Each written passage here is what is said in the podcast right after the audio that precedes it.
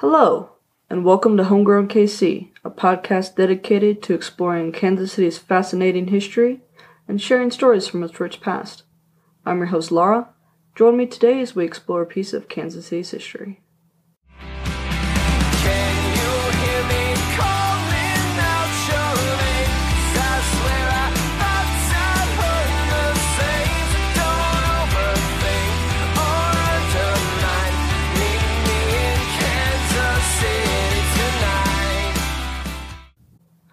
Welcome to 2020, everyone.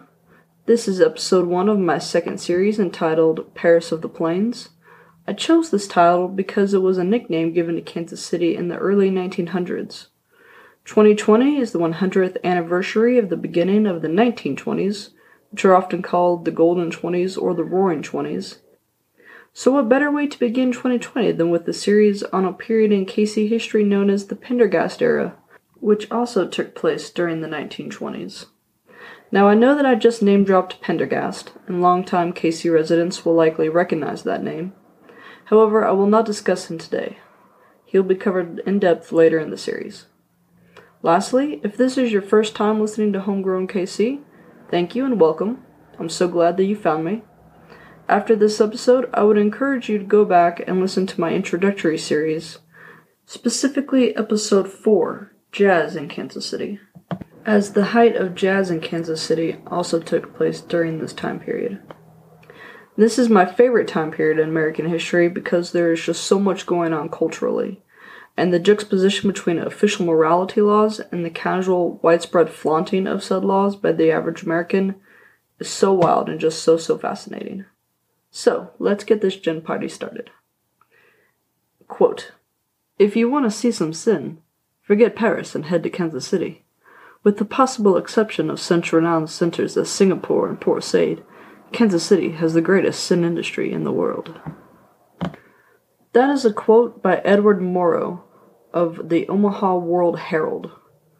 There are several variations of that quote, but each of them calls Kansas City Paris, or denounces it as filled with more vice than Paris. Hey, quick side note. In addition to Paris of the Plains, Kansas City was also known as Modern Sodom, Athens of the West, and home of the wettest block in the world.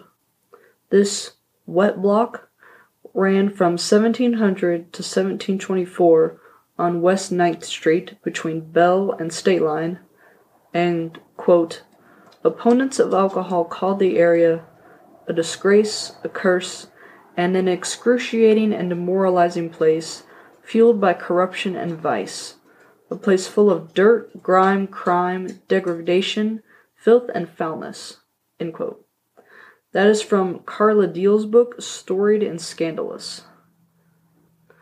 Alright, so in my episode on jazz in Kansas City, I said, quote, Prohibition grew out of the temperance movement. The temperance movement was the idea that all the evils of American society could be traced back to the consumption of alcohol. So prohibition made the creation and sale of alcohol, outside of medicinal purposes, illegal. But Americans really liked their alcohol, even back then. So of course this law just meant that they had to get creative as they continued to drink. This is a vast oversimplification of this period in American history, so now we're going to get down into the details of it. The temperance movement in America began in the early 1800s, but the movement really picked up speed after the Civil War. See, before the Civil War, everyone, and I mean everyone, even children, drank beer. It was no big deal. In many places, it was even a part of the wages that you earned. But hard liquor was introduced after the war, and drinking habits in America just skyrocketed. A lot of folks, mainly women, blamed alcohol and alcoholism, although they didn't have a name for it as such back then, for the many issues that they perceived within society, especially what they saw as the collapse of the family unit.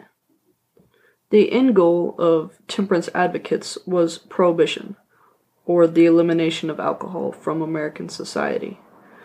The idea of temperance had actually been around as early as the Revolutionary War, probably even earlier. And if I'm remembering correctly, the first temperance law was actually in Tennessee in the late 1700s. But all these temperance groups formed across America, and the most powerful and most well remembered ones today were the Temperance Christian Union, which preached that Satan was the creator of alcohol, and so of course it was evil in liquid form. Ha! Liquid evil, not liquid courage. Have a drink of liquid evil. Uh, their motto was Lips that touch liquor shall not touch ours. Another really popular and really powerful group was the Anti Saloon League. Under their influence, several cities and states enacted their own temperance laws. Long story short, they grew so powerful that they were able to influence lawmakers, and the 18th Amendment was born. Congress ratified it, so basically they all agreed to it, on January 16th, 1919, and the law went into effect one year later on January 20th, 1920. So we just celebrated the 100th anniversary of the 18th Amendment. Alright, I'm going to read the amendment to you now. After one year from the ratification of this article, the manufacture, sale, or transportation of intoxicating liquors within the importation thereof into, or the exportation thereof from, the United States, and all territories subject to the jurisdiction thereof, for beverage purposes, is hereby prohibited. The Congress and the several states shall have concurrent power to enforce this article by appropriate legislation. This article shall be inoperative unless it shall have been ratified as an amendment to the Constitution by the legislatures of the several states, as provided in the Constitution, within seven years from the date of the submission thereof to the states by the Congress. Yikes, that is a convoluted mess. Basically, alcohol is a no go, and we can enact whatever laws we need to in order to enforce this law. Hence, we have the Volstead Act. Now, before I read the Volstead Act to you, I have a short story about it. It was named after the representative from Minnesota, Andrew Volstead. It was passed in both houses, but then vetoed by President Woodrow Wilson, and Congress had to veto his veto. Now, I'm not a political historian, so those who are can correct me if I'm wrong, but to my knowledge, that's not a common occurrence. I just think it's kind of humorous that Congress vetoed the president's veto. Anyway, the Volstead Act goes like this To prohibit intoxicating beverages and to regulate the manufacture, use, and sale of high proof spirits for other beverages purposes, and to ensure an ample supply of alcohol and promote its use in scientific research and in the development of fuel, dye, and other lawful industries. The Volstead Act also specified that beer could only contain one half of 1% alcohol. So think about that in comparison to today's alcohol, where the lowest is usually 6 or 8%. Uh, but these drinks became known as near beer. Uh, quick aside I don't know of any scientific research conducted on alcohol during Prohibition, and a quick Google search did not reveal anything. But if this is your jam, or if you're super intrigued and want to research it, please message me on one of my social medias or website and drop some knowledge my way. That would be awesome to learn if anything actually had been accomplished. Alright, so let's get back on track. It's 1920, alcohol is illegal, and the last almost 10 minutes that you've been listening to me ramble on have all led us to this speakeasies. Now, one of my main sources for this episode identified a number of speakeasies in Kansas City. I would not have called them speakeasies, and perhaps I've been a little too influenced by Hollywood here, but they weren't really hidden like you typically think of a speakeasy. Everyone knew where they were, they were right out in the open. In fact, according to John Simonson, cabs would pick up visitors at Union Station and drive them straight to the club. Didn't even ask them if they wanted to go, just assumed that they did. There were a number of well known clubs in town the Hey Hey Club, the Chesterfield Club, the Reno Club, the Sunset Club, the Blue Room, etc. And most of these were actually clubs or dance halls. But some resided in hotels. One was even in the basement of a sandwich shop. So you could get a drink or buy a bottle of alcohol in a drugstore if you had a written permit, uh, or even a soda parlor was popular. Speaking of which, earlier when I said that they had to get creative in their consumption, I didn't just mean that they had to creatively hide their hoards, although there's a hell of a ton of that. Simonson said, Drink parlors used loose floorboards, false wall panels, and secret rooms. Police found booze creatively stashed in an old organ in a vacant church, a milk bottle painted white, the upholstered back of an automobile seat, a box marked polish at a shoeshine parlor, a rain barrel with a false bottom, a backyard pile of ashes, a rose bush, a barrel of spinach at a produce stand, a bin of buns at a hamburger stand, and in baskets of corn being delivered. So, that sounds more like the kind of stuff you would think of a speakeasy doing. And bootleggers and rum runners made bank on imports. Most Americans got creative in the creation of their alcohol. Ever heard of bathtub gin? That's what this is. So they had a year to stock up, and they did. But once that was gone, they needed a quick and easy way to get more. Cocktails were invented during this time. Mmm. I love cocktails. Fruity and sweet. I'm very basic when it comes to my alcohol, but I'm okay with that. Anyways, this new thing called a cocktail contained, as it does today, lots of things besides alcohol, which meant that a little alcohol went a long way. These other ingredients also helped hide the taste of the alcohol, because during this time it probably didn't taste very good, and in fact it was very likely to be poison. Thousands died of alcohol poisoning during Prohibition. Folks mixed together whatever they could find to make alcohol. Uh, moonshine, made from corn mash, was very popular, as was denatured alcohol.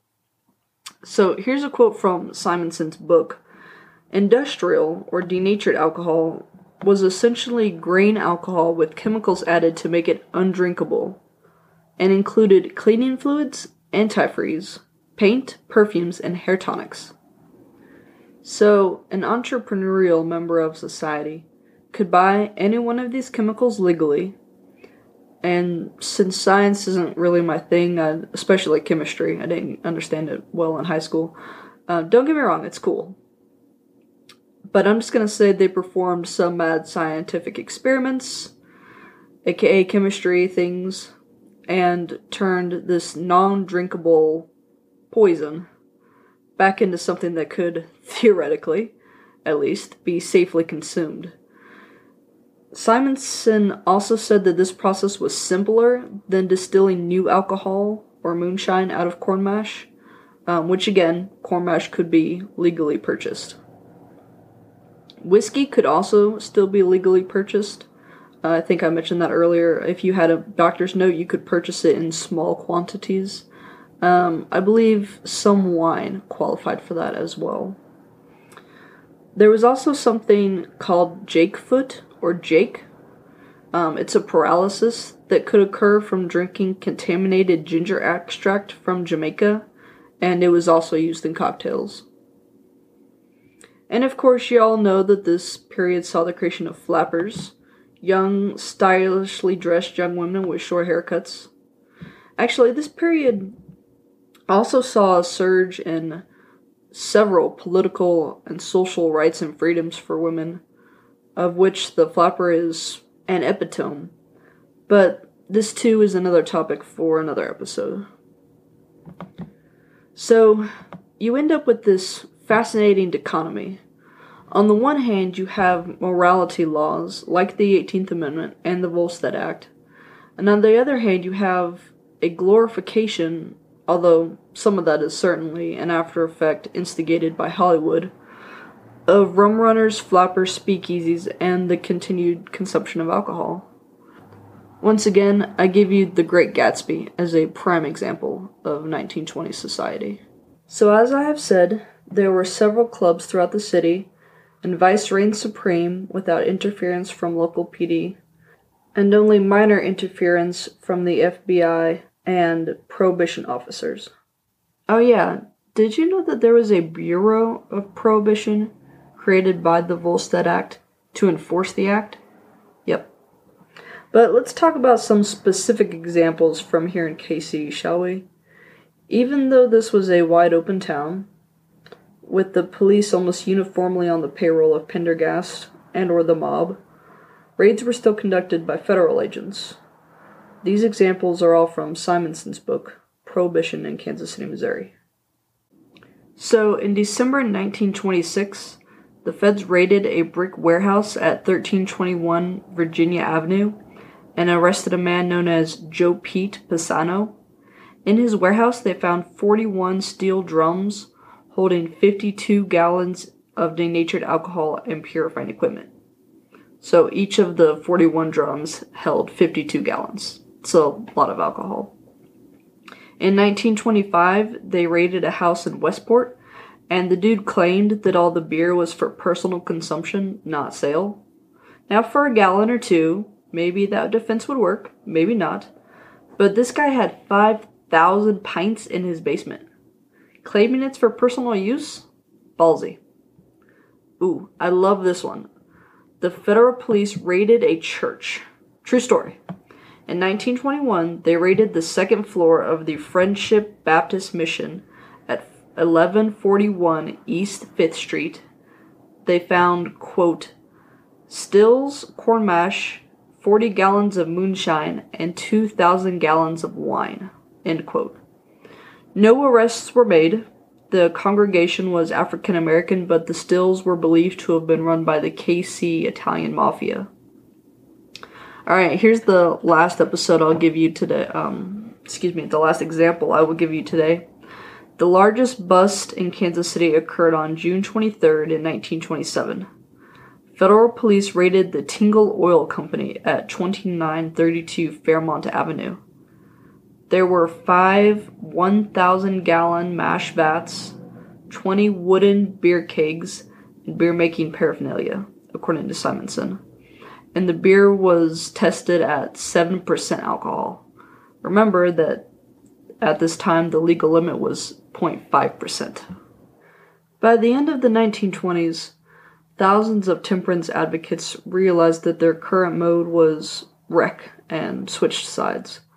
One famous example is Pauline Sabin. She may or may not sound familiar to you.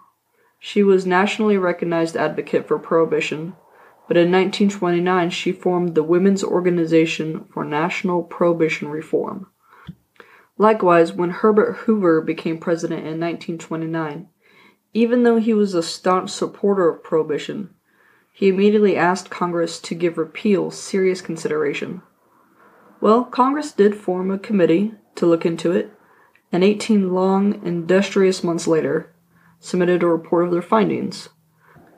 They unanimously opposed repeal, but they did propose the 18th Amendment and subsequent laws such as the Volstead Act be adapted to allow better enforcement of prohibition. According to the Mob Museum website, y'all, there is an actual museum on the history of the American Mafia, and it's in Las Vegas. It's on my bucket list, it should be on yours. According to this website, the collapse of the economy and the onset of the Great Depression in 1930 lent repeal more widespread public support because it was believed that repeal would lead to a job boom as the brewing industry reopened and subsequent sales would help reboost the economy. Now, this certainly sounds plausible, but it's not how history played out.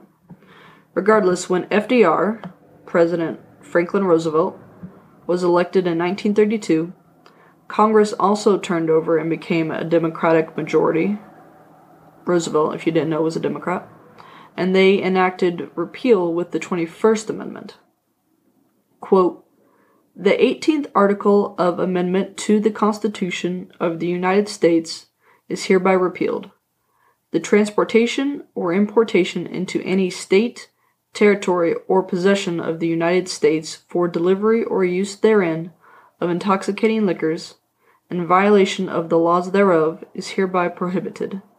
This article shall be inoperative unless it shall have been ratified as an amendment to the Constitution by conventions in the several states, as provided in the Constitution within seven years from the date of the submission thereof to the states by the Congress. Y'all, why they gotta make these so wordy and difficult to understand?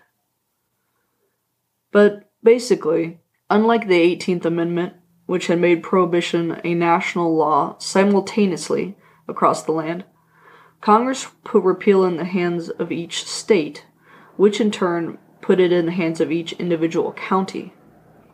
This is why there are still some dry counties today. For example, Moore County in Tennessee. Here's some delicious irony for you. Moore is home to the Jack Daniels distillery.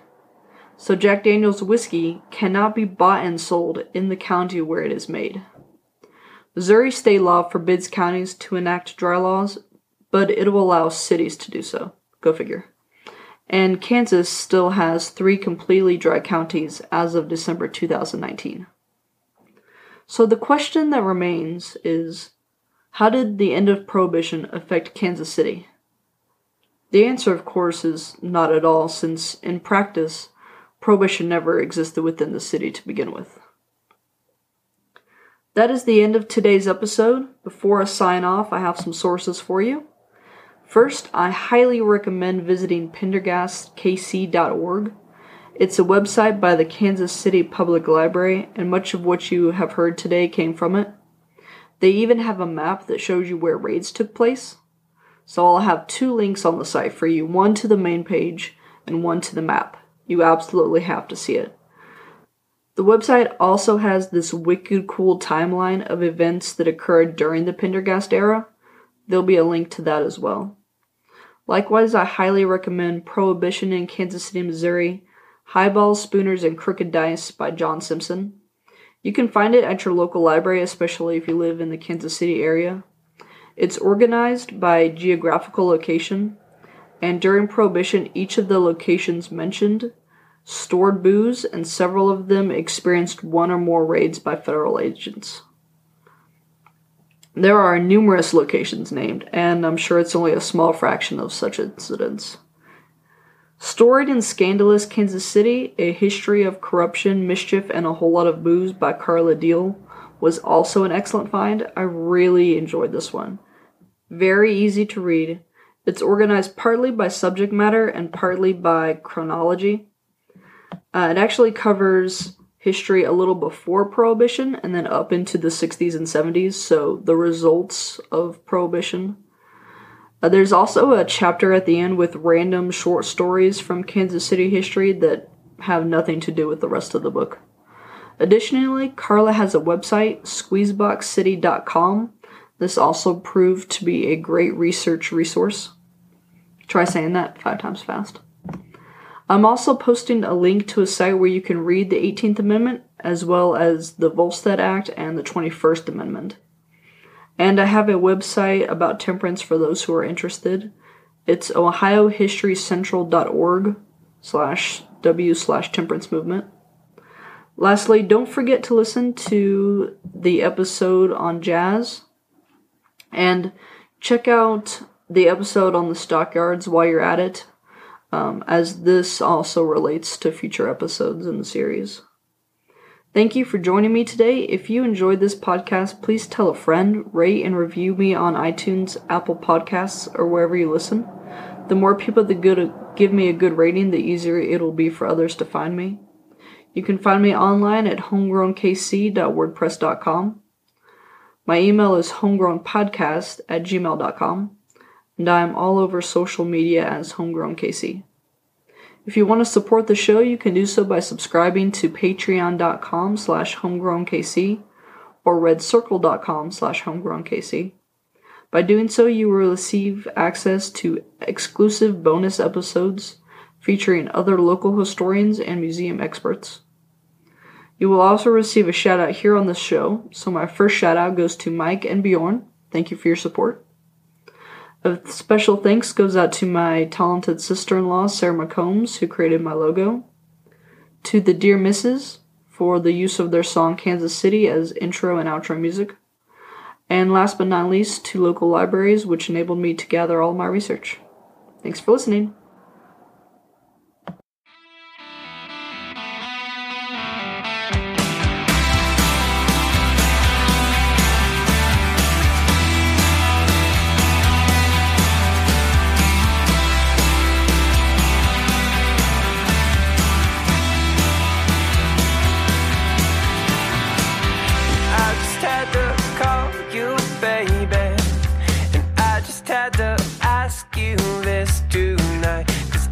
seem to shake this feeling, and I can't seem to get you off my mind.